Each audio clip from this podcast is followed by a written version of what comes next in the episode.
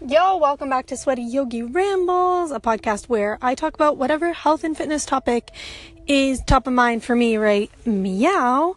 Um, and really, it's just a place for me to like cultivate my own voice because unique voice. Yeah, sure, let's call it that.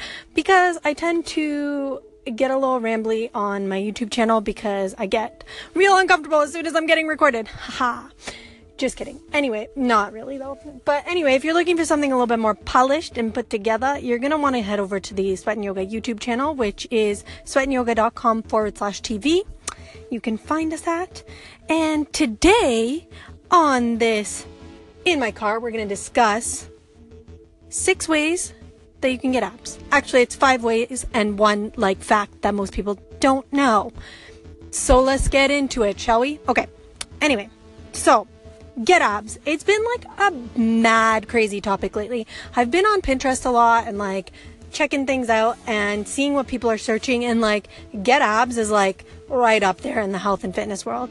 And I know it's been top of mind probably for most people for quite a long period of time, but this is just like coming more and more to my attention every like half a second. So I thought I would uh, discuss, know? All right. So the one fact that I found like super crazy interesting when I started like looking at cadavers and looking at bodies being dissected that I think is like people really, really need to know when you're looking to get abs. Okay. So when you picture a six pack, you've got like, picture somebody with like a really defined six pack or like a picture of a six pack. You've got like the six pockets, right? That's what makes the six pack. Here's the thing that is just like an average thing. I have seen a cadaver, so like a dead human, being dissected that did not have six pockets. They had two. They only had the linea alba, which is the line down the middle. That means that person could have trained their entire life and never gotten a six pack. Okay. So that is something that like needs to be top of mind. If you've never had a six pack before, it's entirely possible that you're, it's like a small percentage of the population, but it's there. And I think that people forget that or they don't know that actually. It's not even that they forget, they just don't know. And then people are just like, that guy could have been working his entire life for these like mad six pack abs that he was never gonna get. So it's really important to remember that your body's unique and your body does its own thing. Like it, it has like there's a percentage of people that don't even have the iliopsoas. Like there's a, there there's tons of crazy shit that happens in our bodies. When you look at an anatomical figure, it is actually more so just like an average of humans. It's not what people actually look like. So I just want to preface this by saying that it is possible to spot reduce as I talked about on my last podcast. Is this a podcast? This is a podcast. On my last podcast, I talk about like spot reducing, which is entirely possible. Um, but again, it's mm, yeah, it's it's possible, which is really really cool. But it's more so toning that muscle that then burns more fat and creates more of that zing in your belly. Correct? Okay. So the number one way to get abs is obviously to reduce belly fat. If you even have the possibility to get abs, but to reduce belly fat and to reduce fat all over actually and it will depend on like your hormones and what your body's doing and um, where your body prefers to lose weight your genetic like there's like a million different things. So some people at like 20% body fat or 25% body fat even i've seen have like mad abs. And then i know people that get down to like 13 which by the way is unhealthy like 13% body fat. And they still have trouble. Like it's like only when they flex and only in certain mirror lighting because their body just holds fat there, like around their obliques or whatever, right? To create those quote unquote love handles. So you just have to remember that your body's unique and there is no like one, you know, X plan for everybody. Okay, so there's that. There is the reduced body fat, overall body fat percentage, and unfortunately, abs are made in the kitchen. Whose kitchen? Your kitchen.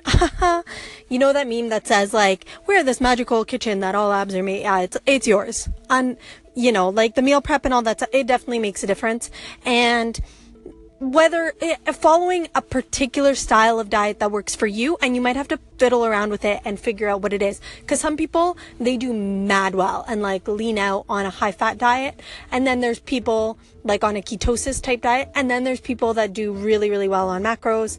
Um it, it just it's what your body and also what your hormones. I mean i never I never shy away from telling people to go see somebody. Like go get like some work done, like not not not like surgery work, like work like blood work and urine testing and like all that stuff to see how many like keto and all of that. Like that's a whole nother episode. So we'll talk about that another time.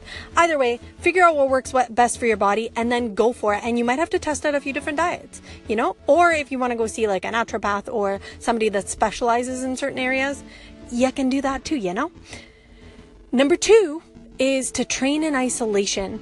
So last week I talked about I talked about being able to spot reduce. That is actually how you do it. So oftentimes we like up until fairly recently it was like super popular that like you should just like do full body workouts because that's how you're gonna get the abbies you know you know but the problem is that in isolation we actually end up strengthening our compensator muscles like the muscles that want to take over because they're really really strong for example for myself my hamstrings like they are so damn strong that they want to do all the work. Like you can literally, like if there is a way for me, for my hamstrings to do the work, they are the most functioning portion of my body. They will do it.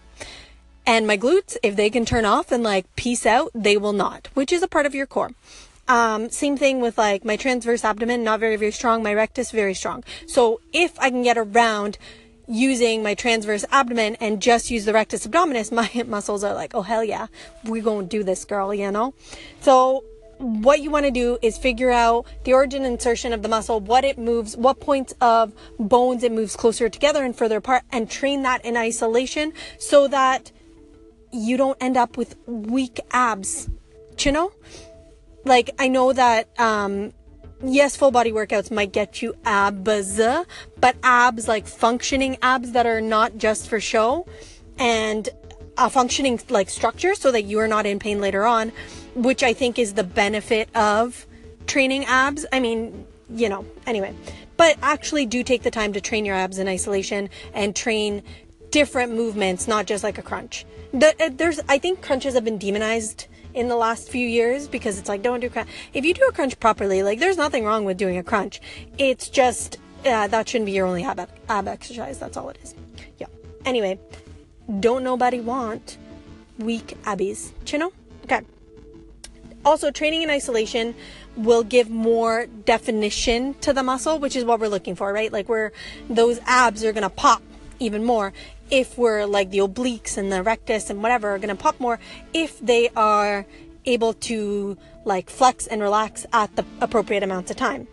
And then last but not least, stand more. I know it's like so simple and cray cray, but stand with proper posture and do it as often as you possibly can yo like it makes a huge difference because your your core has to be on in order for you to stand with proper posture um Kelly Starrett and his wife actually calculated like how many uh, calories she burns, I believe.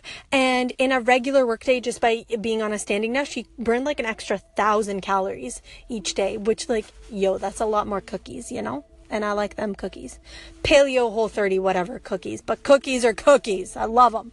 Anyway, or energy balls or whatever, you know. Either way, that is all I have to say. Those are my tips. Just remember that your body might be different than somebody, the person next to you, and it's really hard to. Tr- I don't want to say trust because you should trust trainers. I think they have a lot of qualifications, but it it, if they're giving the same workout plan to every single person, be a little bit wary because your body is a unique little temple and you are the only one that knows exactly what's going to work for it. You really need to connect and get in touch and, you know, all the things. Anyway, the other thing I wanted to mention is that I'm actually going to be podcasting tomorrow too because I've been enjoying this and I just want to, you know? That is all I have to say. Those are my tips. Just remember your body, remember that you are unique and that you know you. Like, you got you, girl, you do you. And that's what you should be worrying about more than anything. I'm to be doing a lot more like ab stuff on the YouTube channel. So if you're looking for something a little bit more polished, a little bit more put together, know. And I have some really fun stuff coming up in December. Anyway, check it out. It's sweatandyoga.com forward slash TV. And I will see you actually, I will talk to you tomorrow because I'm gonna do another pod. I think. Yeah, yeah, yeah. I got, I just got so many ideas, and I just want to get them all like blah, blah, spewed out. You know. Anyway, that's all I got to say. Yo, I will see you next time. Peace.